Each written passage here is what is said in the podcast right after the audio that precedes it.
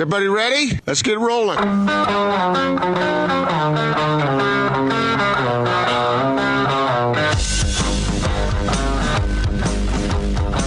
This is The Big Show on 97.5 1280 The Zone and The Zone Sports Network.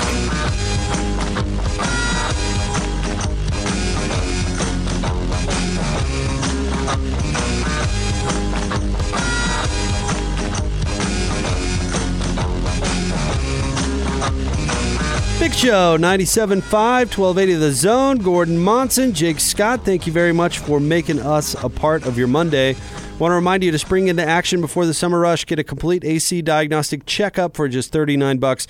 Scheduled today by calling 801-833-3333 at Action Plumbing. Shout out to Lloyd, who uh, gave me some ribs that he uh, cooked up on his Traeger grill. And these ribs are really, really good. How confident are you that those ribs aren't poisoned? Would Lloyd do that? I don't know. See, see, I wouldn't say the odds would be really high that they're poisoned, but they're at least there. You There know what I are mean? odds. Yeah, there, there's there's like at least a five percent chance. Hold on, that- Austin. Didn't you taste one earlier? Not from that plate. Yeah, but f- from the same. Not from that bag either. It was a different bag. My bag was see through. Yours was not. huh? I, I think I trust Lloyd. It's good. Mm. It tastes really, really good. Yeah, I mean, there's a 95% chance that he didn't do anything terrible to them. if that's your final meal, are you happy with the choice? Uh, it's not what I would choose for my final meal, no, but it's awfully good. You were telling Lloyd during the break you you want to get one of those smokers. I do. I, I just can't. I want a grill and a smoker. I can't see you doing that for some reason. Uh, well, Lisa wants one too. Oh, is that yeah, okay? That that makes a little I, more I sense can, now. I can work the grill. I mean, I'm not like Scotty. I remember one time we had an event over at our house, and I was cooking stuff up on the grill, and Scotty came out. And when I turned around, he had everything categorized on the grill in perfect form, you know. And I just had him just slopped on there all over the place. He had it all organized perfectly. See now, with my limited knowledge of, of smoking, which uh, I'm not all that experienced in, uh, eh, those little details, the attention to detail is, is really, really a key part of the process because it takes a really long time, and those little details are the things that actually really make the difference between a bad meal and a good one. And I, don't- I don't know. See, it's not it's not my thing for this reason, Gordon, and I don't think it would be your thing. For Well, I've, I've done either. a lot of grilling through the years. I, I don't claim to be good at it, but uh, I can, I can, I can do it. Uh, I don't know if I can do all the fancy things you can do these days, but between my wife and I, we'll get it done. mainly the former. But that makes more sense. If Lisa wants a, a smoker, you should get her one. Yeah, she wants a grill and a smoker. Okay, all right. So there you go. Because I bought, I bought one about ten years ago, and the thing is on its last legs. but if you disappear during this segment, then we will all know that those ribs were indeed poisoned. Well, you're not inspiring a whole lot of confidence. Well, uh, just Notice he hasn't taken another bite. right. The Well, bathroom is. And he's not, he's not even moved his hand that has the residue on the fingers. He doesn't dare t- get it close. well, I, I'm gonna, I'm gonna dive right back in as soon as the segment's over. you know, the bathroom is right across the hall. Just making sure you still know. So I make it through my whole entire vacation in Mexico without a problem, and now you think I'm coming home and I'm eating the wrong thing, and I'm in trouble. I'm just saying there's a chance of it. That's all.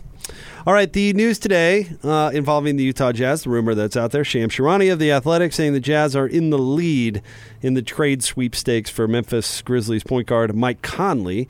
Of course, we know the, the saga that went down over the trade deadline, where the Jazz were close to landing Conley then and now appear to be uh, being aggressive to get him now, Gordon, in the offseason.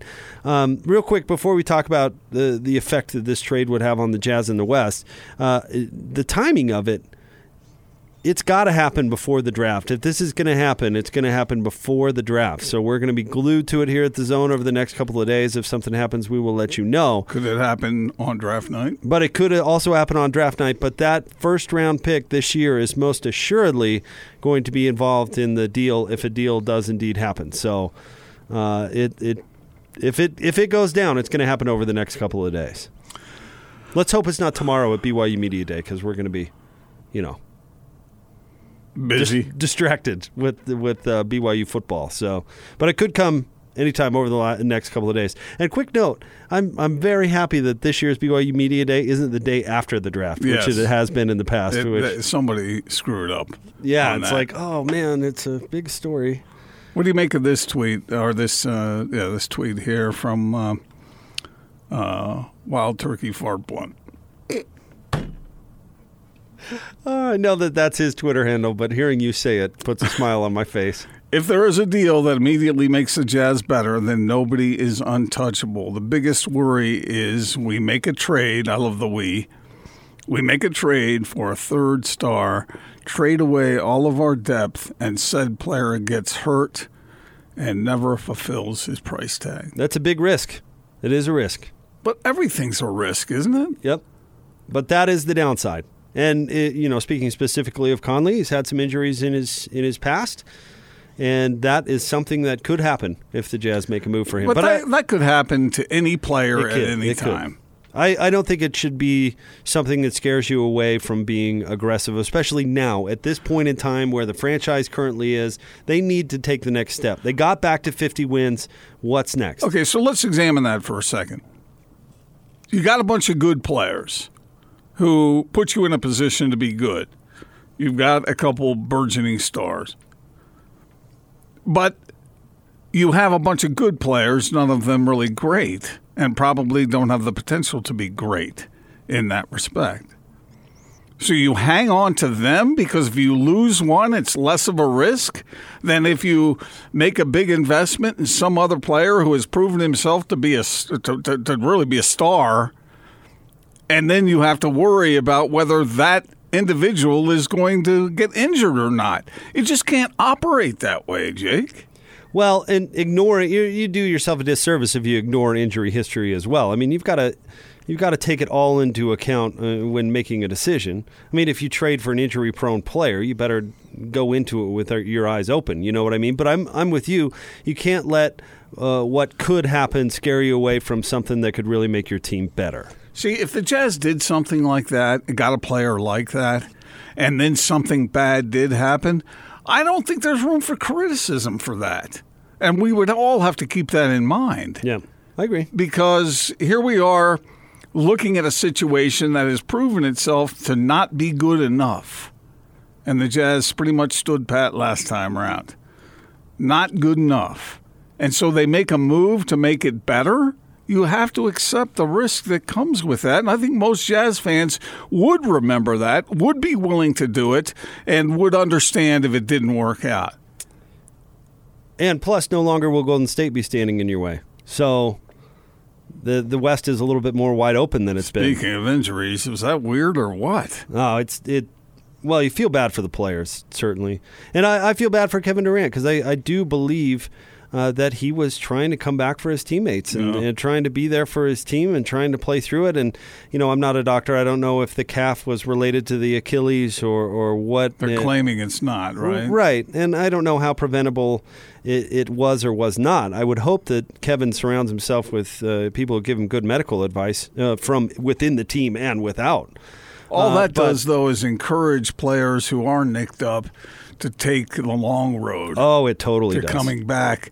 And for so many years, so many people have criticized players for parking themselves on the bench in a $5,000 suit for extended periods because of a fear of this sort of thing.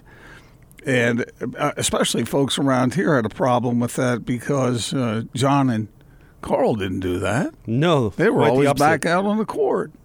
Well, Things are changing. yeah, they have. What happened to Kevin Durant will absolutely have a ripple throughout the rest of the NBA. I, I couldn't agree with you more. Um, but I, I don't know, you know, it, let's say that Klay Thompson comes back, Kevin Durant does not. Golden State still isn't going to get Klay Thompson back until, um, you know, February at the earliest, and then you work him back in and how, you know, how basketball ready is it going to be, all those sorts of things. In the meantime, you have Steph and Draymond and nothing else because Golden State is completely capped out. The only thing they could possibly do is, I believe, they might have a mid-level veterans exception and they can sign some minimum contracts. But basically, it's going to be Steph, Draymond, and G leaguers. So who's gonna who's gonna who's gonna sign KD? Well, see, uh, uh, are you asking me what I would do if I was Kevin Durant, or who I think is still going to sign Kevin Durant? What would you do? What would I do? I'd sign, re-sign with Golden State and get as much guaranteed money as I possibly could. But I think he's going to leave. I mean, that's kind of where all the signs What point. team is willing? What team is willing to pay out all that kind of money and spend the next year rehabbing an injury that is so difficult to come back from? Who's going to do it? all of the teams. Everyone. Every single team right now would take Kevin Durant on their roster and go through that if they If could. all our listeners were trusted advisors uh, to to uh, Dennis Lindsay, what would you tell him to do if the Jazz had a chance to uh, make that haul? Do it. Do it. Do it now. Do it as fast as you possibly can. And Achilles? he was the best player on the planet this Well, year. that key word was. Yeah. You have a chance. I mean, talk about taking risks, Gordon. You have a chance to add a, a top three player in the league. You do but, it. But do you? yeah. And a, a star. I don't know. I'm that, not a doctor. You do it. You absolutely. What do. are the chances that he's going to come back and be the same player? Do you have you heard any doctors speak to this? So instead of a top three player, he's a top five player. I mean, come on. What if he's a top 25 player maybe? You that, that's where the risk comes in. But you take the risk because it's Kevin Durant and uh, franchises out there. I mean, the, the Knicks would sign him tomorrow. You, You bet. lo- you lose a year on the deal. You're paying him to rehab and then you're hoping that he comes back the same player he was. well, you're going to sell tickets to it regardless of what happens. So you make a ton of money. I mean, I'm I'm I'm sort of resisting the point, but you're right. Right? These teams would absolutely take that risk And so would the to fans. get to get Kevin Durant, and so would the fans. Yeah, 100. Percent Absolutely. So nothing really. You know, you feel How bad old's for Kevin now? He's. We'd have to double check. I think he's 30. He's 30 going on 31. That's right. okay. So I mean, it. Yeah, it's probably going to take him two years to to really be right. Yeah. But you, they're they're going to take the risk. Teams out there are going to do it. You Well, bet. there's a, there's a certain center playing for the Sixers who remember we had doctors telling us that that's a bad move that they would not suggest that the Sixers make that pick, you know, all that stuff. And uh, they made the pick, and you know, I mean, it hasn't necessarily paid off yet, but uh, there's a good chance it will. His Oh, he- was not Achilles, correct? No, No, it was not. But it was it was all those big man red flag injuries, right? The back and the feet Uh-huh. and those uh, Yeah. those sorts of things. And he's it, it absolutely has paid off. He's one of the best players in the league, Joel Embiid, right now. Yeah. He's a he's a top five defender in the NBA, and that's I mean he might even be a top three defender in the NBA. He's got range. He's exactly what you want from a modern day center. He can shoot. He can he can play defense. He's versatile. He's long. And yeah, they the Sixers just one of the smart things they did. They looked at that and said, "Yeah, absolutely, we'll take the risk." I wonder if the fact that the Warriors are in the compromised condition that they're in now, uh, whether that is really doing what you said earlier and encouraging, throwing gas on the fire for these other competent teams in the West to do everything possible to go now. Especially with what Toronto was able to accomplish this year, whatever the circumstances were with Kawhi Leonard. Yeah. Well, and you know, one thing that's interesting in the West, a kind of a sub story that's going on right now. I don't know if you had a chance because it, was a little bit lengthy, and I know you just uh, got back from Mexico. But there was um, an article this morning from ESPN and uh, Tim McMahon, who's a, a a great NBA guy Sure. out there, and uh, he wrote um, a, a long piece about what a disaster uh, it is in Houston right now with uh, Chris Paul and James Harden and not getting along, and uh, you know Daryl Morey wanting to be aggressive, but you know what exactly are they going to do? Chris Paul's expendable, man. They they uh, they would uh, get rid of him, I think, as quickly as possible. But who wants the forty million dollar contract? But if they nobody, so if but that's the thing. If Houston could somehow figure out, out a way to tape that back together again, are they all of a sudden your favorite in the Western Conference? So well, a- and, you know, do you put them in front of the Lakers now with Anthony Davis? We'll have to wait to see what they do. But as far as Mike Conley, just kind of bring this uh, conversation full circle, Gordon. As far as Mike Conley goes, I, I think he'd be a terrific fit. And what I'm picturing is uh, the Utah Jazz, a la what what would have been uh, three years ago now, Gordon, when they had a healthy George Hill running the point in Quinn Snyder's offense. Yeah. And and Conley is way better than George Hill was Yeah. then. And so that I think should inspire some optimism because when the Jazz have had a, a you know a five tool player like that, I know that's a baseball term, Austin, but you know somebody who can is uh, good off the bounce shooting the three. You have to respect shooting the ball. Is a good distributor, a good decision maker, great in the pick and roll. I mean, man, it it it changes the dynamic offensively for the Utah Jazz entirely. And then on top of that, you know, Gordon Hayward was kind of the the go-to guy on that team with George Hill. Donovan's even more dynamic than Gordon was. So if you plug Donovan into that role, have a point guard like Conley pulling the strings for Quinn Snyder's offense, I think there's a lot to be optimistic about there. Yeah, and if you're able to get that kind of player without crippling the rest of the roster, uh, then then yeah, you're you're in really good shape.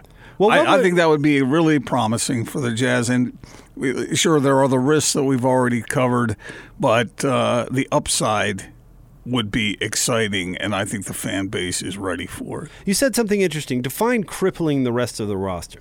Well, if they if they took the guts out of the team that made the Jazz good beyond the two stars, uh, then that could be that could be tough if you have stretches of injury. Uh, even if the player is able to be really good, that, that, that's an age-old question, Jake. Okay, let's say you have Rudy Gobert, you have Donovan Mitchell, and you have Mike Conley. And what happens if you have a bunch of G leaguers around those guys? Is that enough? How is that team going to do? Well, they might that might be what it comes down to. I think that if you're looking at a big three, that's what you need to try and land in today's day and age in the NBA, and then you figure it out from there. You think they would have to include Derrick Favors in this equation somewhere? Likely, yeah. But I, I, I mean, if they make What this- about what about guys like Joe Ingles? What about guys like uh, O'Neale? I think you you trade what you got to do to get it to get that big three. Um, because I think you could. I I love Royce O'Neale and I love his game and I think he's really important. But I think you could find another player like that. Joe Ingles a little bit more difficult to replace, but I don't think Memphis would want Joe anyway. But I think you can find players like that. You can't find a player like Mike Conley. And Mem- Memphis isn't going to come to the Jazz and say, "Give us all your other guys." That's no, not, I don't. That's not going to happen. I don't think that that's what they're. Uh, but I guess my point is, is I don't think the Jazz really could cripple the rest of their roster to get Mike Conley.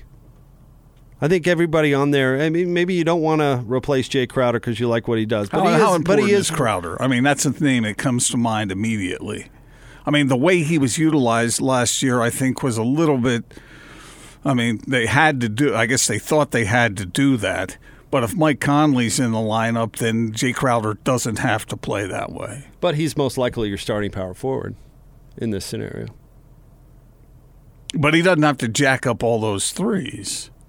You know? Well, that's what they want him to do, though. He's got to be that uh, floor spacer. Well, they want him to do it because there was nobody else to do it. There's still nobody else to do it. Maybe at a little lower clip. That's all. You want to see fewer prayers heaved up by Jae. I would like to see Jae Crowder get his rear end down in a low block and use some of that strength to uh, good uh, effect. Well, then they don't want Jae because that's not what they need from their. But he can forward. still do that. He can still do that too. The problem with Derrick Favors is he can't do both. Right. True. All right, coming up right around the corner, we're going to preview the Arizona Wildcats. Joining us will be Michael Lev. Uh, he works for the Arizona Daily Star, does a terrific job covering uh, Arizona sports. So we'll talk to Michael as we continue to wind our th- way through the notable opponents for BYU, Utah, and Utah State this uh, offseason. Yes, indeed. Mm, this is good. Well, thanks for telling us. Thank you for eating before we go to break, and thanks for uh, alerting everybody to that fact. We'll have more coming up next. We'll talk to Michael straight ahead, 97.5, 1280 The Zone. Oh, me. This, this, this is Hans Olsen and Scotty G. It's what you want. A lot of times people will ask me if you wouldn't have been a professional football player, if you wouldn't have been a radio analyst, what would you have been? I always tell them a paleontologist. We've done shows for a long time. You've never ever mentioned that ever. I know. Paleontology? What? Maybe if you showed more I was- interest in the things I'm interested in. Was it just in. because of Laura Dern in Jurassic Park? Because you say that, then I'm like, okay, I got you. You know, Sam Neill was never right for her. now, Dr. Hans, Dr. Hans. Girl, nature always finds a way. I don't know how you guys take my dreams and just crumple them up like a piece of paper and throw it right back in my face. Oh, man. Catch Hans and Scotty every day from noon to 3. Presented by your Rocky Mountain Chevy dealers on 97.5 1280 The Zone and The Zone Sports Network.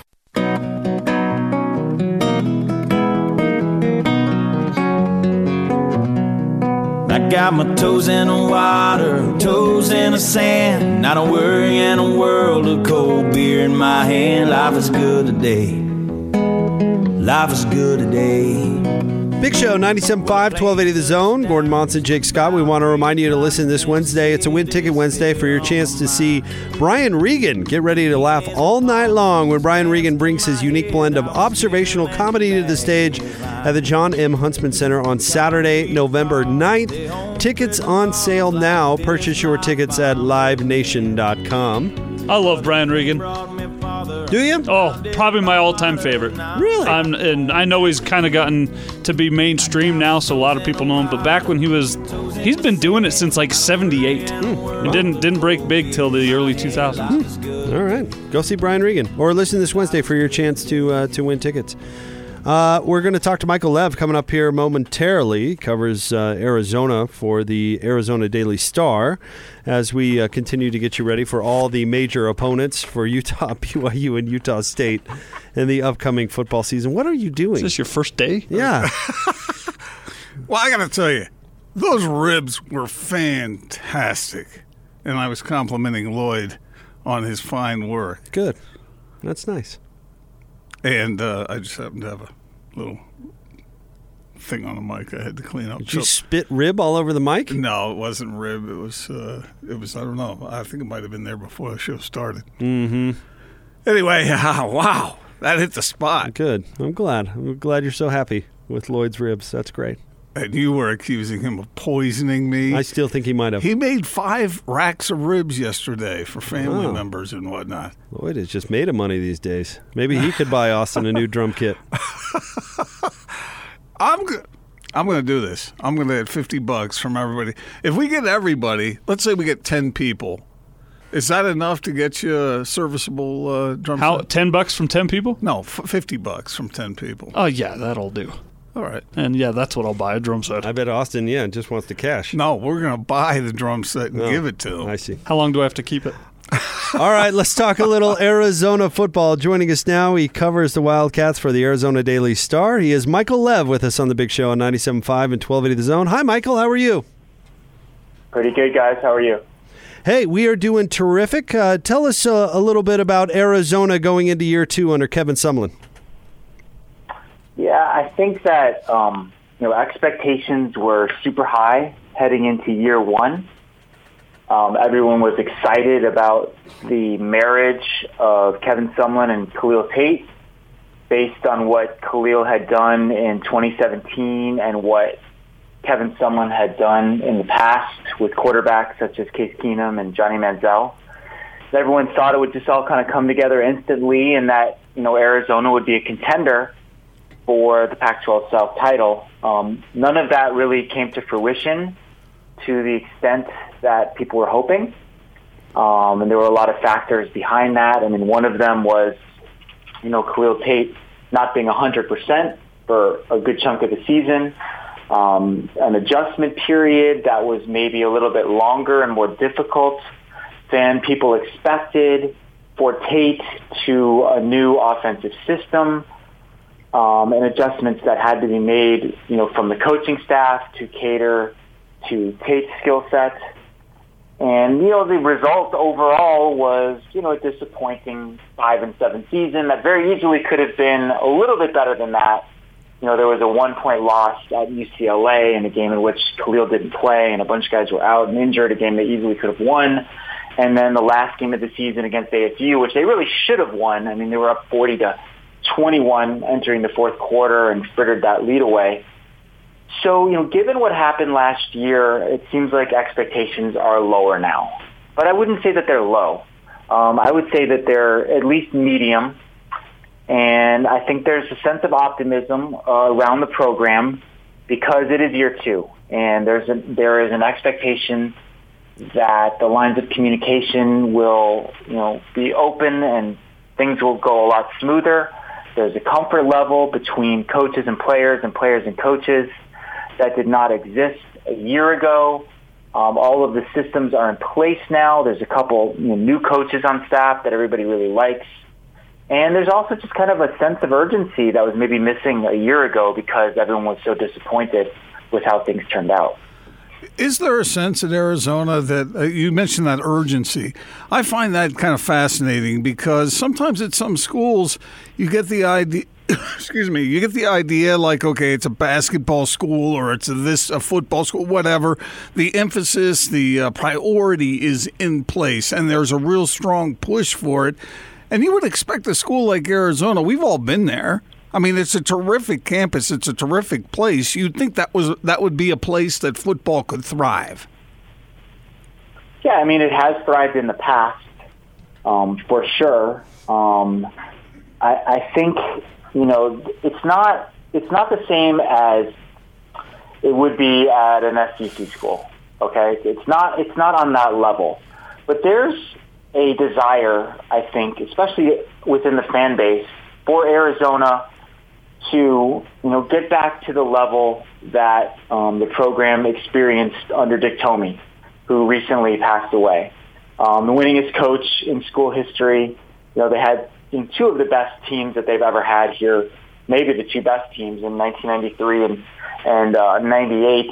Um, you know, the, the latter, you know, uh, you know, going into double digits in victories. I think they were 12 and one, um, best record in school history. I don't think something like that is is possible here on a regular basis, but winning seven, eight, nine games fairly consistently, maybe once every five years, you know, having that year where it all comes together and you do reach 10 or 11 victories, I think that's well within the realm of possibility.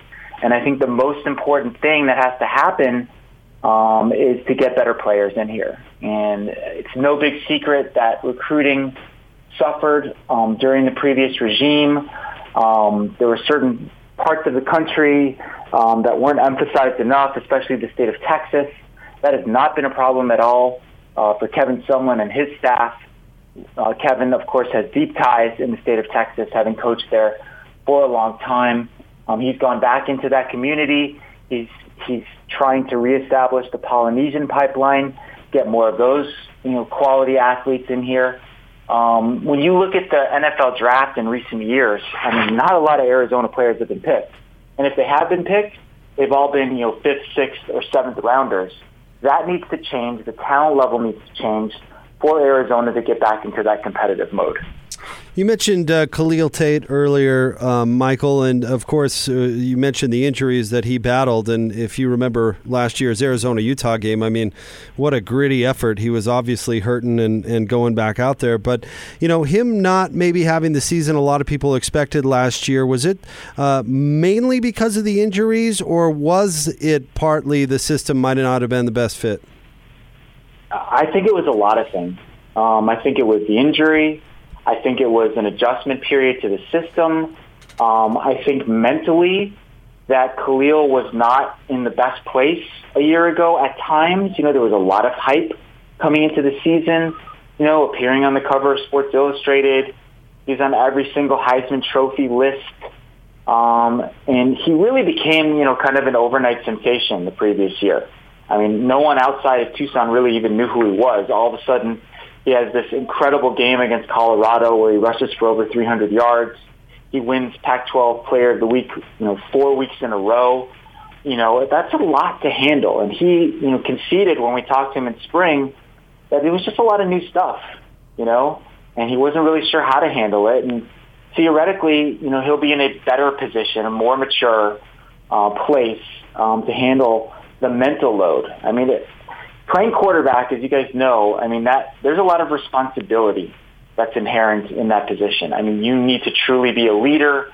You need to be the hardest worker on the team. Um, you need to be studious. You need to be, um, you know, uh, diligent. Um, it, it, the list goes on and on of all the things you have to be. And that might have been a little overwhelming for Khalil a year ago. And, and even amidst all that, he didn't have a bad season. You know, he still had 26 touchdown passes and fewer than 10 interceptions. Um, and, and showed, you know, uh, the arm and touch down the field that, you know, that were, you know, part of the package that um, was so enticing in 2017.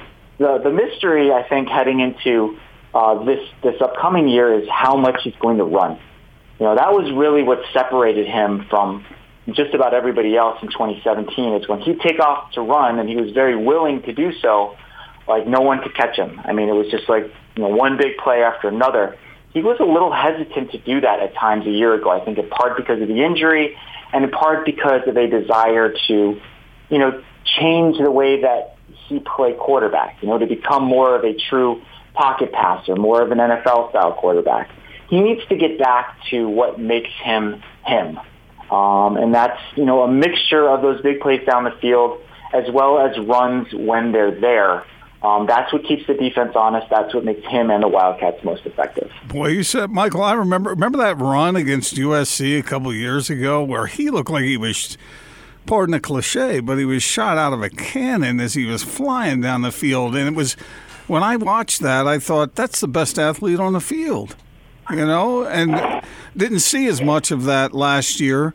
But but there is that whole thing, both I think in the coach's mind and in the quarterback's mind. Okay, his he wants to play in the NFL, right? So he wants to be an NFL type quarterback, somebody who's good enough to do that. But on the other hand, at the college level, when you can run like that, how can you just turn your back on that kind of skill, that kind of talent?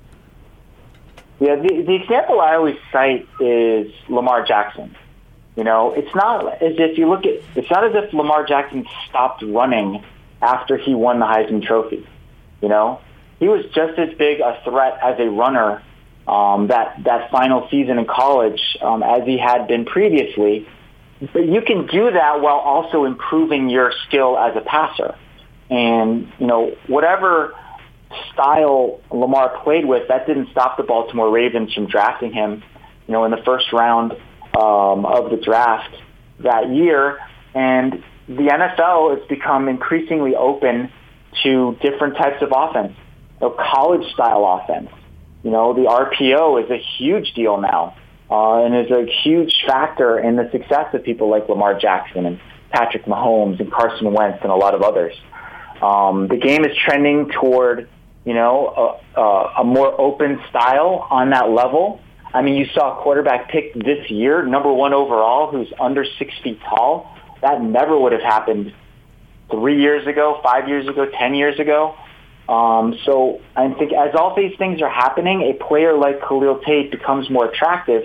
But he has to, as I said earlier, he has to play like himself to be, you know, the most effective player he can be. If he's just going to stand in the pocket and toss the ball around. I mean, you know, he's he's good. Obviously, he's good at it, but that doesn't distinguish him from the other quarterbacks in his class. The way he can run, that's what separates him.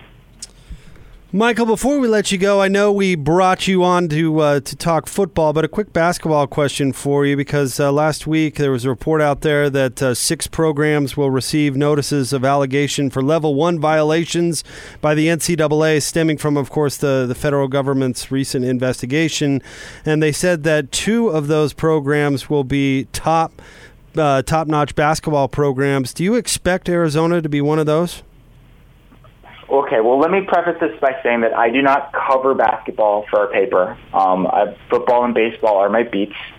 Uh, but I am obviously aware of everything that's out there and has been going on.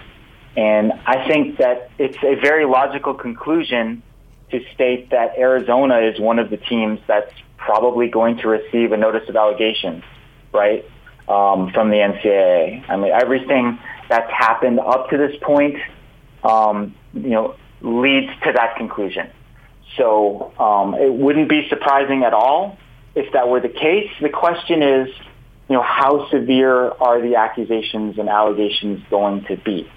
You know, um, I feel like anything, you know, and, and then and then of course, you know, what what are the subsequent punishments? I feel like anything short of a postseason ban will be viewed as basically a slap on the wrist and won't really um, have that huge of an impact on the program. But you know, if they are, you know, to the point where you know the NCAA wants to make an example of Arizona and they impose some sort of you know harsh postseason ban, I think that could have a severe impact on recruiting and and could really set the program back. I, I used to cover USC football uh, before I took this job here um, in Arizona, and I was on the beat when the NCAA sacked, you know, the Trojans program with, you know, the harshest sanctions, basically, um, you know, since the SMU scandal, and it really hurt the program for several years. Um, you know, whether something like that happens again, I don't know. Um, it, like I said, it remains to be seen just how harsh um, the accusations and the penalties uh, turn out to be. I know you're all about Arizona right now, but uh, are you buying into uh, the positive, uh, the hype, I guess, concerning the Utes and the promise uh, in the South for this season? I am. Um, I mean, I haven't sat down and, and you know done my picks yet. Uh, that's coming in the you know probably in the next couple of weeks. Um, but when you look at the Pac-12 South, there's a lot of uncertainty. Um, you know, uh, you, most people would say like the, the powerhouse programs, quote unquote, in the conference are probably in the North right now. I think there's a great opportunity for Utah to step in and seize control of this division. Um, you know, you're always going to get a certain brand of football under Kyle Whittingham. You're not always going to get uh, returning veteran quarterback, which they have, and uh, returning veteran depth at running back, um, which they have. Um, I like these chances um, a lot, and it wouldn't surprise me in the least if they ended up uh, winning a division that I feel like is wide open. You know, USC five and seven a year ago, kind of in a state of disarray. UCLA still trying to build things up under Chip Kelly. We obviously talked about the state that Arizona is in right now. Colorado has a new coach. Um, and ASU had a really good year last year, but they lost their you know veteran quarterback and their top wide receiver, um, and won't have those guys back. So you add up all those factors, and I think yeah, uh, I wouldn't be surprised at all to see Utah win the division. I certainly think um, they're going to be the pick when the media poll comes out about a month from now. Hey, Michael, thank you so much for coming on and sharing a little wisdom with us. We really appreciate it. Thank you, guys. Anytime. Michael Lev uh, covers the uh, Arizona football team, not basketball. I apologize for blindsiding him with no, a basketball but question you, there, but, but you prefaced it by saying you brought him on to talk football, but Anyway, he works for the Arizona Daily Star, and yeah, I certainly expect Arizona to be one of those teams. Not to focus on that, but I, I wonder. I, I think his answer to the question about uh, uh, about Khalil Tate fitting into Sumlin's system, I, I think is Yeah. going to be a real interesting one to find Yep, out I agree with that. because they could be real good if it uh, if it works. All right, not sports sport coming up next. Walt Perrin at the top of the five o'clock hour, 97.5 and twelve eighty the zone. Three, two, one, one, one. The countdown is back on the Zone Sports Network. It's the fifth annual College Football Top 60 and 60.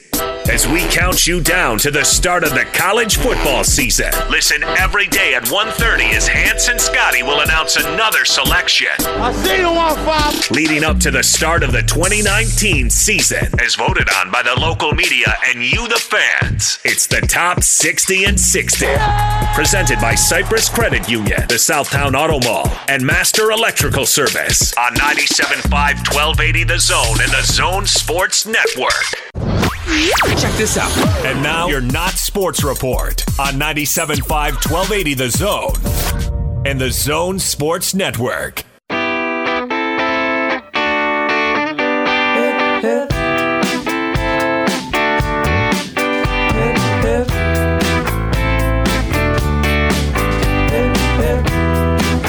Big show show. Gordon Monson, Jake Scott. Time to get a winner for the Chevy Strong Play of the Game. Be caller 12 right now, 855-340-ZONE. Correctly identify the Chevy Strong Play of the Game announced by David and Pat this morning at 8.50, and you'll win a Zone prize pack. It's the Chevy Strong Play of the Game brought to you by Rocky Mountain Chevy Dealers.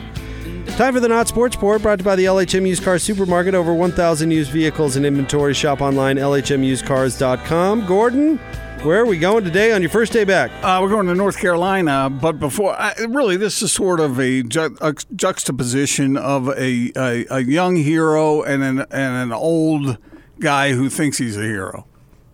Okay, all right. Let me start with the old first. Did you see the tweet sent out by Bill Cosby that he in which he called himself America's dad? I did see that. Yeah. Uh, and then he paid tribute to fathers and all that stuff. He so did. that that part of it was good. But for him to call himself America's dad from prison, I mean, what's your take on that? I I think that Bill should just go away. I mean, I think that's what we all want, right? Serve your time, Bill. Let's not let's not let's not tweet anymore. Let's not do that. Is he and you you can tweet claim- from prison? I didn't know that. I didn't either. Do they have social media time? I guess they do. Or does he have someone on the outside working his Twitter account? Or did he what stash a phone somehow and and and get it in? Is he in some sort of one of those country club prisons somewhere? I don't think so. He's in the general. I was looking that up during the break. He's in a general uh, gen pop, as they say, in a maximum security prison in Pennsylvania. Yeah. Wow. I wonder if everyone wants to gather around and have him be funny. Uh, I don't know. Uh, I, I but don't just one of those things where I, I don't I don't want to know. I just want Bill Cosby to go away. Well, I, what, what do you do? I mean, you got Bill Cosby walking by in General Pop. Well, yeah. I mean, that's what happens when you Hmm. uh, are convicted of the things he was convicted of. All right, and then there's this: an 11 year old boy who was home alone uh, when uh, three people broke into his family's North Carolina residence. He turned the tables on the alleged criminals when he grabbed a machete and whacked one of them in the head. Wow, eleven? Eleven. Jeez. Now I'm not sure. Is that is that the procedure that police would suggest for an 11 year old boy no, to do? I don't think so. What are you supposed to do? Just be compliant? I, yeah, I would think so. That's probably the safest thing to do, right? The kid, his name is Braden Smith. He said he knew he didn't have time to think or to be afraid. He just had to jump into action. Wow. Jeez. they just All those a- bullies at school will go away now. Yeah. They just had a machete lying around the house? He said, Anybody I- else thinking that? He said, "I grabbed my machete off my wall and went to uh, went to hit him." Is, is this uh? It sounds like Pan I was Man. gonna say, is to this work on Pan 'em. Man's grandson? I don't know.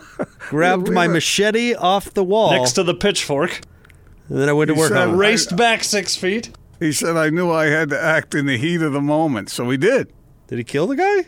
No, he injured him, and then there was a manhunt on for him, and they they caught him. Followed the trail of blood to Yeah, the right. bushes outside. And Wow. Yeah, that's scary, man. That's scary. That is. Maybe we should. Can we hear a little Pan Man at some point? We're up against it. if We've you're got- good, if you're good, Well, maybe we'll get to it in the five o'clock hour. I How think our that? listeners deserve a little visitation from Pan Man.